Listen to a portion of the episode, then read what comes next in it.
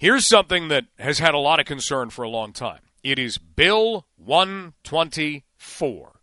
Bill 124 was enacted, and what it did was it put a cap on wage increases for public sector workers. And we've had a number of conversations with our next guest about Bill 124. And she has been very vocal as to the damage that this bill is doing in particularly the nursing sector, although there are many sectors that we can point to, basically any public wage earners. Dr. Doris Grinspun is the president and CEO of the Registered Nurses Association of Ontario and joins us now. Dr. Grinspun, it's always great to speak with you. I know you've been vocal about this. You've been concerned about Bill 124. The top court today essentially said it's unconstitutional. How are you feeling about this right now? So, first of all, uh, Mike, two things before I get into it. One of it is that I share with you about the echo chambers, big time I think is creating havoc in the world, all the way to what's happening with wars, really big stuff. Uh, second, uh, Mike, I'm really sorry what's happening to your own sector, journalism, and the, the humongous numbers of uh, journalists that have been let go in different uh, areas uh, when we need exactly these echo chambers less and good journalists like you and others more. So I wanted to put that in because uh, the public needs to hear the importance of good journalism and accurate and factual. Now, going to Bill 124, thank you for having me again on this. And uh, we are, first of all, kudos to the unions and including Ontario Nurses Association, that, that is the labor union for nurses that decided to take legal action on it. Um, too bad that our premier decided to appeal that. You heard me, and the premier heard me saying wrong thing to do, and good for the courts that today decided yet again that is unconstitutional. The thing is this: Bill one, this decision serves now all those uh, workers, uh, both nurses and other public sector workers that are unionized, right? Uh, it does not address the issue, for example, of the many, many nurses that are not, especially in sectors where we need it really badly, like community care, home care nurses, many of them are not unionized, primary care, uh, etc. So it still leaves that big segment of nurses that are needed for the public to remain at home, right? um, really remain. They, they they still are stuck with the with the one percent. Uh, hopefully, their employers will see fit not to be with the one percent, and uh, they could have done it before, though, right? Because they're not unionized.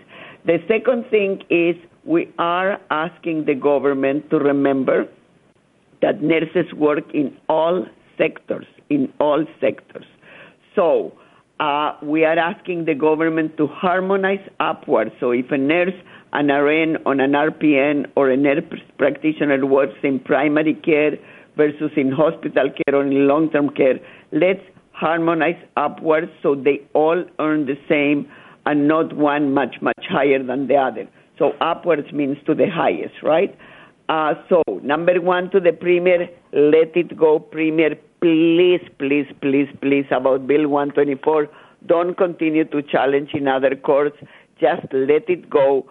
And what I said, you know, uh, at the beginning of a pandemic, do away with Bill 124. Then we said, don't challenge the, the, the decision when it happened. And now we're saying, please don't get any ideas of going to another court, right? A higher court, because it's time to repair Mike, it's time to repair. The public needs it so badly, and we are so ready, nurses and other health professionals, we are so ready to work with the province to make things right, especially in lieu of the funding agreement that was signed, as you know, between the federal government and the provincial government.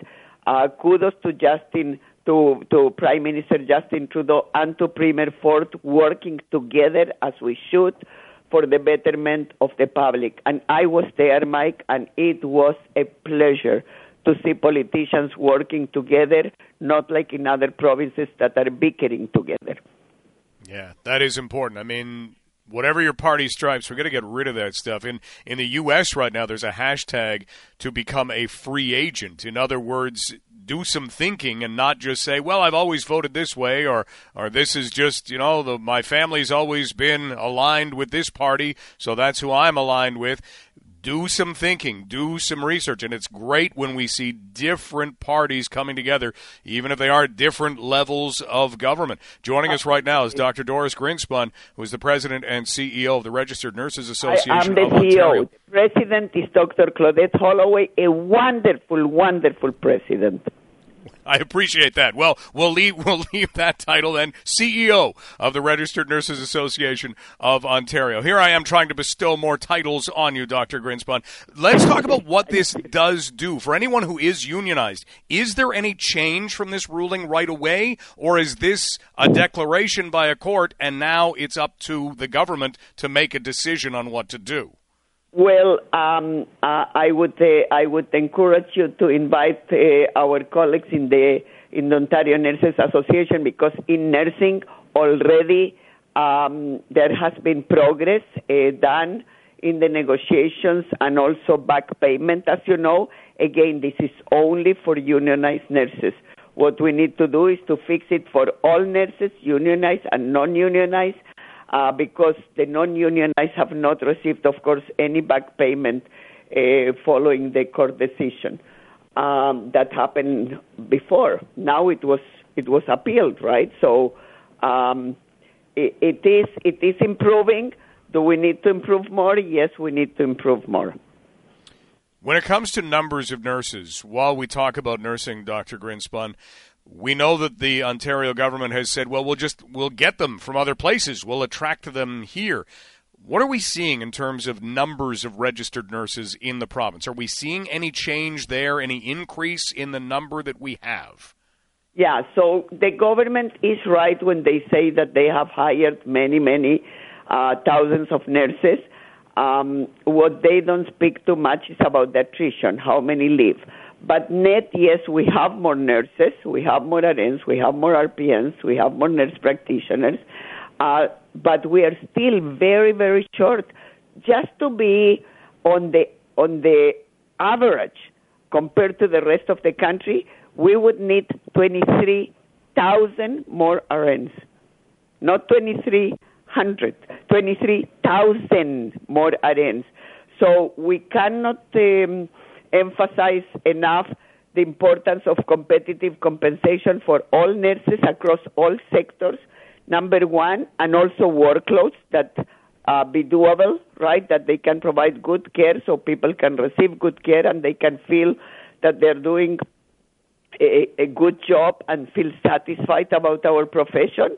Most nurses want to stay in nursing when they leave it's not because they want to leave nursing it's because they can they don't they cannot withstand anymore the stress of workloads that are impossible or compensation that doesn't allow them uh, you know uh, to live a, a, a, a, good life as they should because of the knowledge and expertise they have. So, retain nurses is competitive compensation, workloads that enable to do good work for patients and career progression in Ontario.